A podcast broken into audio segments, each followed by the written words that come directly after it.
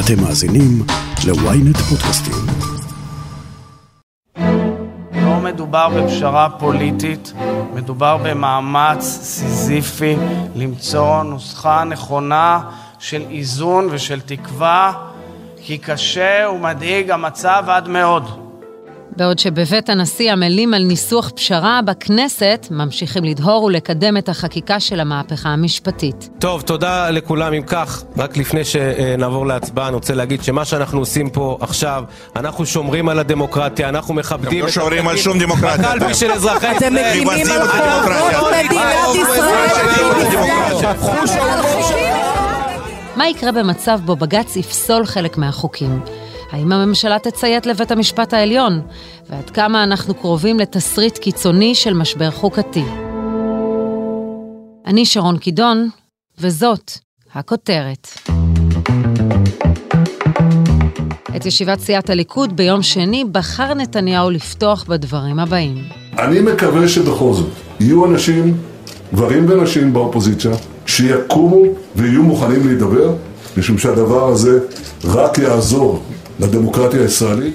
מורן אזולאי, הפרשנית הפוליטית של ynet, ראש הממשלה מזכיר הידברות, אבל כמה שעות לאחר מכן הממשלה שלו ממשיכה במרוץ החקיקה.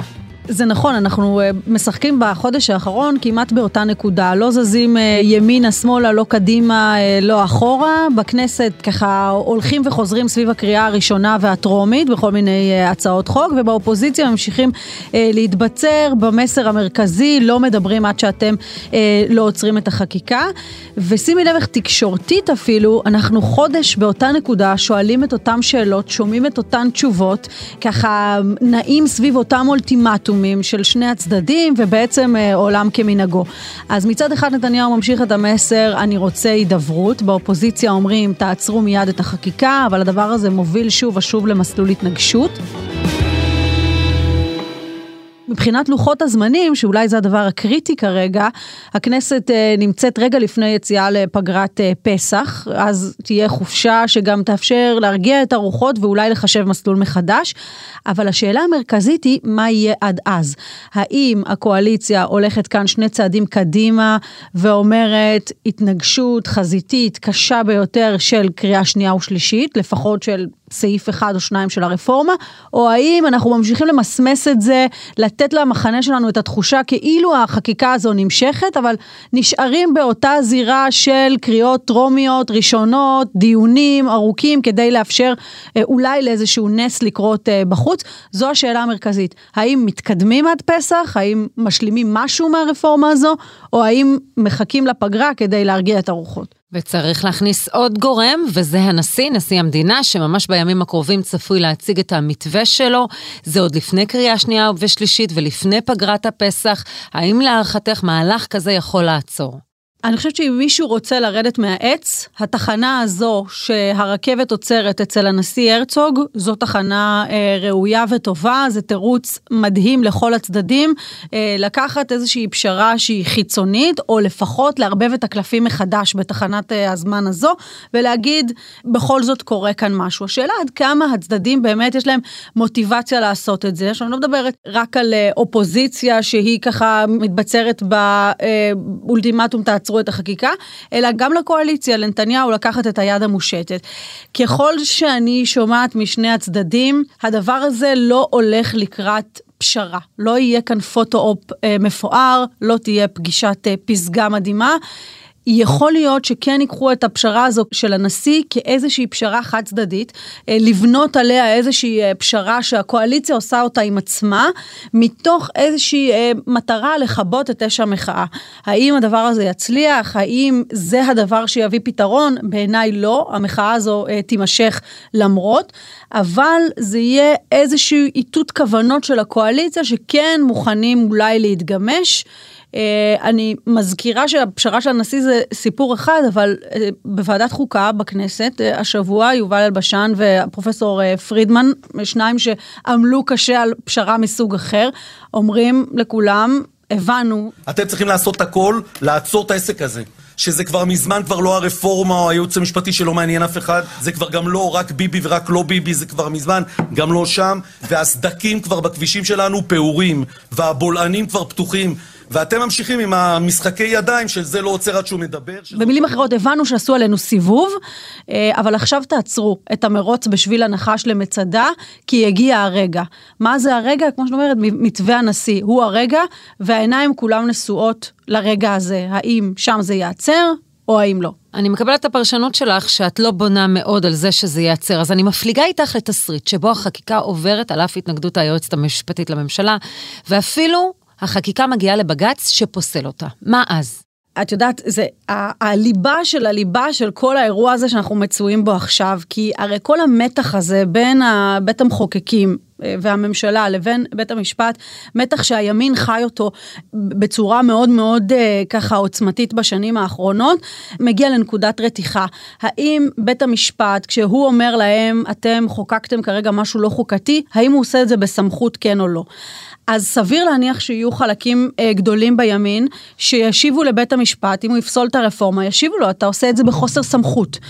ואז מה, האם מקבלים את זה, לא מקבלים את זה? גם בתוך הימין צריך להבין, יש זרמים. את הזרם הקיצוני יותר, את האגף הניצי יותר שאומר, אנחנו לא מקבלים כי אין, פה, אין לך סמכות לעשות את זה. ויש את אלה שאומרים, נכון, זה נעשה בחוסר סמכות, ובכל זאת אין בית משפט אחר, ואנחנו לא נתגלגל כאן לאנרכיה, ובכל זאת צריך אה, לכבד את החלטת בית המשפט. ראינו את זה במקרה של אריה דרעי, אה, שמאוד מאוד אה, ביקרו את פסק הדין, אבל כיבדו אותו. היה איזה רגע שלא ידענו האם הולכים לכבד את זה כן או לא, אבל בסופו של דבר כן אה, מכבדים את הדבר הזה. ולכן העובדה שאין עד עכשיו, גם לא הוצג פתרון, לא הוצג מתווה, בכל החודשיים האלו לא הוצגה הצעה אופרטיבית אחת מצד חברי האופוזיציה. מאוד מתסכלת, אבל אנחנו נמשיך לפעול לטובת לא כלל אזרחי מדינת ישראל. כשלוין ורוטמן לא עוצרים, הם מביאים בחשבון מצב אפשרי בעתיד הקרוב של התנגשות חזיתית מול בית המשפט העליון. אני חושבת שזה נמצא על השולחן אה, כל הזמן. תראי, אנחנו מסתכלים לא רק על בית המשפט, אלא על כל המערכות. יש כאן אה, בעצם, אה, אני לא רוצה להגיד הכרזת מלחמה, אבל ערעור על כל הדברים שהכרנו עד היום, וזה כולל את המשטרה, וזה כולל את מה שקורה בצבא, וזה קורה מול בית המשפט, ומול היועצת המשפטית לממשלה. בעצם הימין אומר, מחליפים פה דיסקט. מההתחלה ועד הסוף, מחליפים את הדיסקט הזה, גם אם זה לא נראה לכם, והולכים על זה בעוצמה ובכל הכוח, בלי למצמץ ובלי... אה, שנייה לעצור או להגיש את זה בצורה טיפה יותר רכה. אז כן, יש כאן אירוע של התנגשות, הוא אירוע מכוון. אגב, יש לו קהל בימין, אה, בעיקר אה, בקרב מתפקדי הליכוד, בגרעין הקשה, יש קהל לדבר הזה. זאת אומרת, יריב לוין ושמחה רוטמן, צריך להבין, פועלים בתוך תיבת תעודה שמהדהדת את הדבר הזה ותומכת בדבר הזה, אחרת מזמן היינו רואים אותם עושים סיבוב פרסה. אלא שלצד אה, הדבר הזה יש גם את נתניהו ששומע את תומכי הימין המתון יותר ולא את המתפקדים, ושם בעצם מבקש לחשב אה, מסלול מחדש. אז אם תרצי, אה, רוטמן ולוין שפועלים בתוך הימין הקשה ומשם הם שואבים את כוחם גם, אל מול נתניהו שרואה את התמונה כולה, ובתוך הדבר הזה צריך לתמרן ולאזן, והמשימה הזו, אנחנו כבר רואים, היא משימה לא פשוטה. תראו מה קורה שם ותבינו מה הלחץ שלשר יהיו סמכויות ושהמדיניות תיקבע על ידי ממשלת ישראל. ככה זה בדמוקרטיה. מה יקרה ביום שבו בית המשפט העליון יפסול את החוקים שהממשלה רוצה להעביר במסגרת המהפכה המשפטית? למי יצייתו הרמטכ"ל, המפכ"ל, ראש המוסד וראש השב"כ? הודעה קצרה, ומיד נמשיך עם הכותרת. בזמן שאתם שוטפים כלים, סיימתם עוד פרק בספר. עברית חדש באפליקציית עברית, ספרים קוליים, דרך חדשה לנצל את הזמן ולהפוך את השגרה לחוויה מרתקת. אז בואו ליהנות מאלפי ספרים להאזנה שמחכים רק לכם. פשוט לקרוא בכל דרך, בעברית. הורידו עכשיו את אפליקציית עברית ללא עלות ותהנו מספר קולי ראשון מתנה.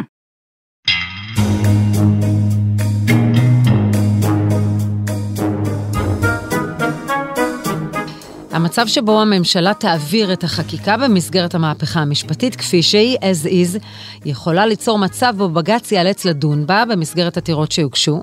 דוקטור אדם שנר, מומחה למשפט חוקתי, בית ספר רדזינר למשפטים מאוניברסיטת רייכמן, מה יקרה אם בג"ץ יפסול חלק מהחוקים?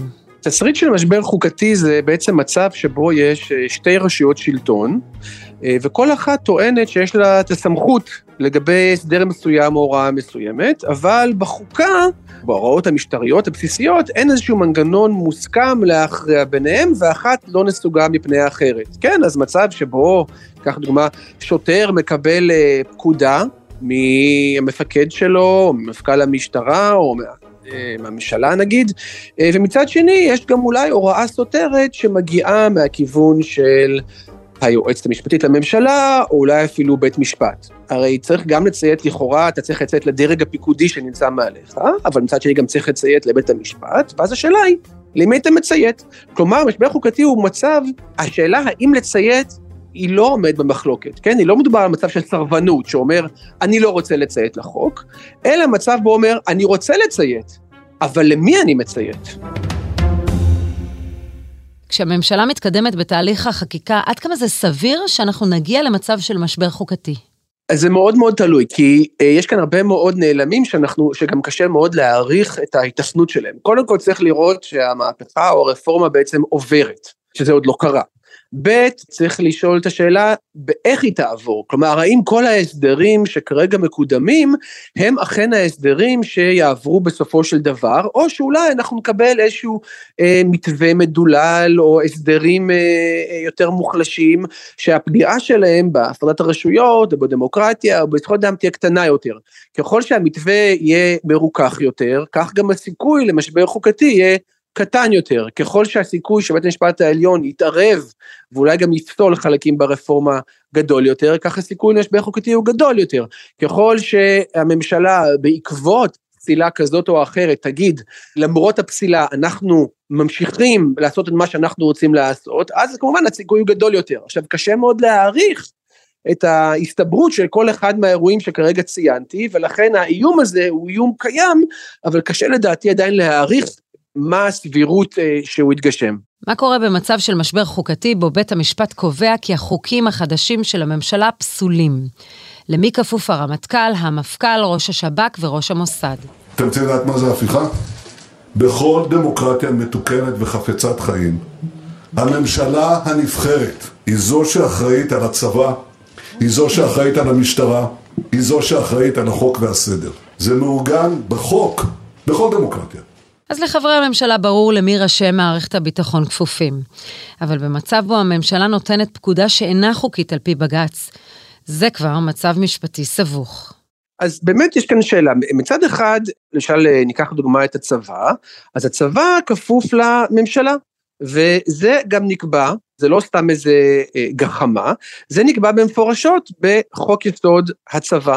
חוק יסוד הצבא למשל קובע שהצבא נתון למרות הממשלה והשר שממונה מטעם הממשלה על הצבא הוא שר הביטחון. אז לכאורה אם אנחנו מסתכלים על, הצי, על החוק הזה אז אתה אומר רגע אם אני נתון למרות הממשלה אז אה, כל מה שהממשלה אמורה היא לעשות אני צריך לעשות.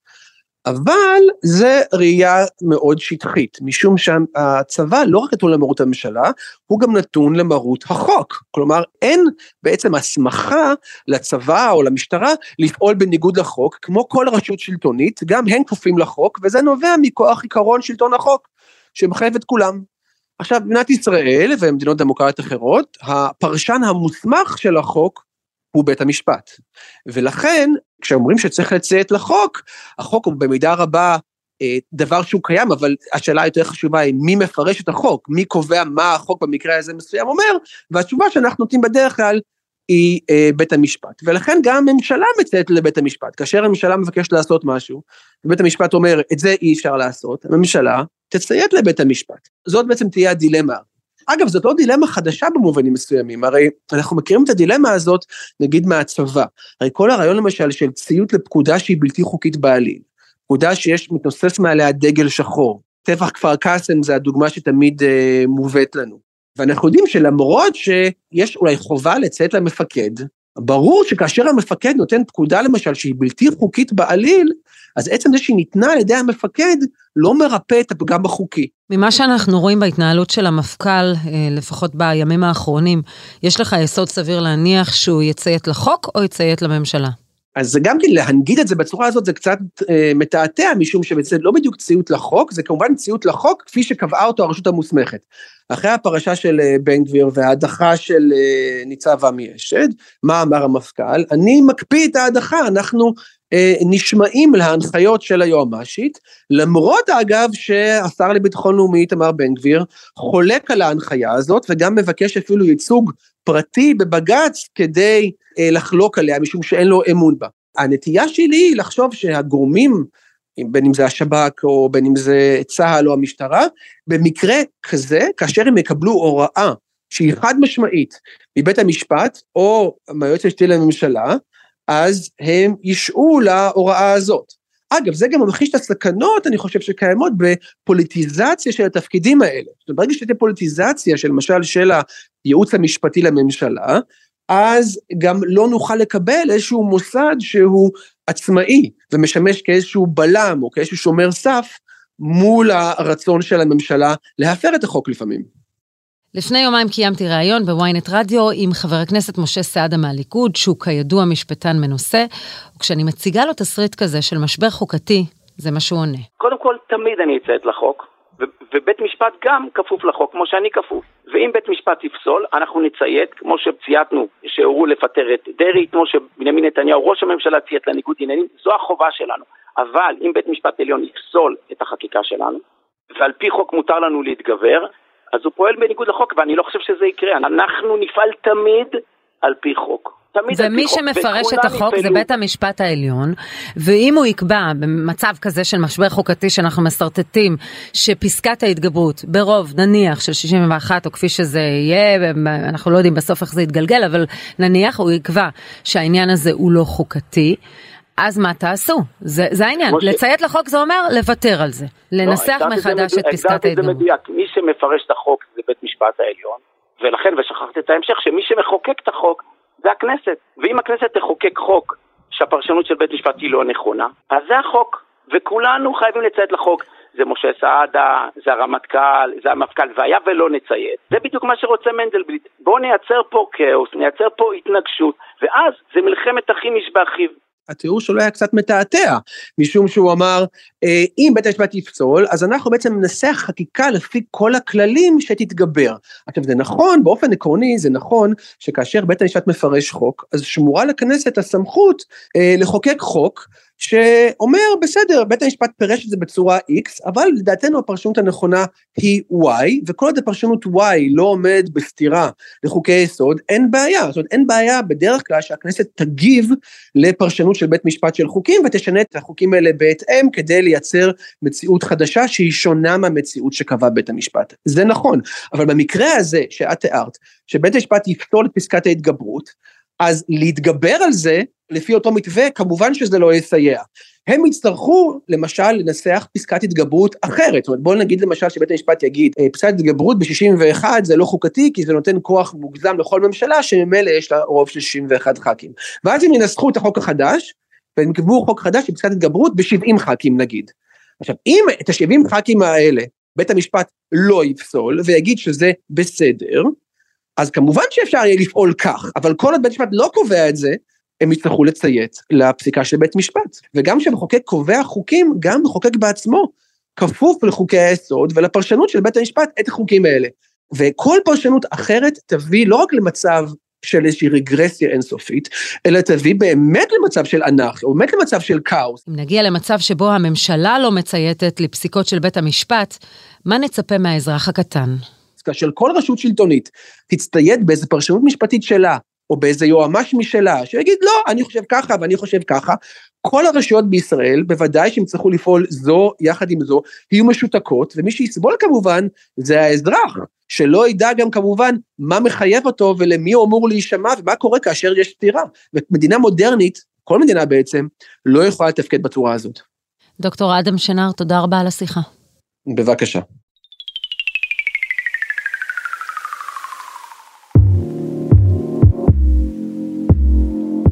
בחזרה אלייך מורן אזולאי, איך לדעתך הפלונטר הזה של ממשלה שדוהרת לחקיקה שאולי תיפסל בהמשך על ידי בית המשפט ותייצר מצב כאוטי, ייפתר? אני חושבת שלמרות הבלגן הגדול מאוד אה, שייווצר כאן, בסופו של דבר יש כאן ראש פירמידה, נתניהו, ואם אני מבינה נכון את המצב שהוא נמצא בו כרגע, אה, הוא לא ייתן שלא לכבד את אה, החלטת אה, בית המשפט, גם אם הוא יפסול, ואת יודעת מה? ברגעים מסוימים אני חושבת שאולי הוא מייחל שבג"ץ המושמץ יוציא אותו מתוך הכאוס הזה שהוא נכנס אליו. כי אם אני מסתכלת על נתניהו, הוא ראה את הקדנציה הזו אחרת. הוא בז לזירה הפוליטית כי הוא לא אוהב את הפוליטיקה, והוא מזלזל בזירה הפרלמנטרית כי יש מי שעושה את זה במקומו. יש שתי זירות שהן ככה ליבת העשייה שלו, הדבר שהוא הכי אה, גאה ואוהב להתעסק, זה הזירה הכלכלית והזירה המדינית, ובשתי הזירות האלה פשוט לא נותנים לו לעבוד כרגע בגלל שהוא מתבוסס בבוץ המקומי של הרפורמה הזו, לא הסכמי נורמליזציה, לא הסכמי סחר, לא דברים מהסוג שהוא חשב שיאפיינו את הקדנציה הזו, ולדעתי אם בג"ץ יוציא את הערמונים מהאש, נתניהו לא יזיל דמעה. מורן אזולאי, תודה רבה. תודה שרון.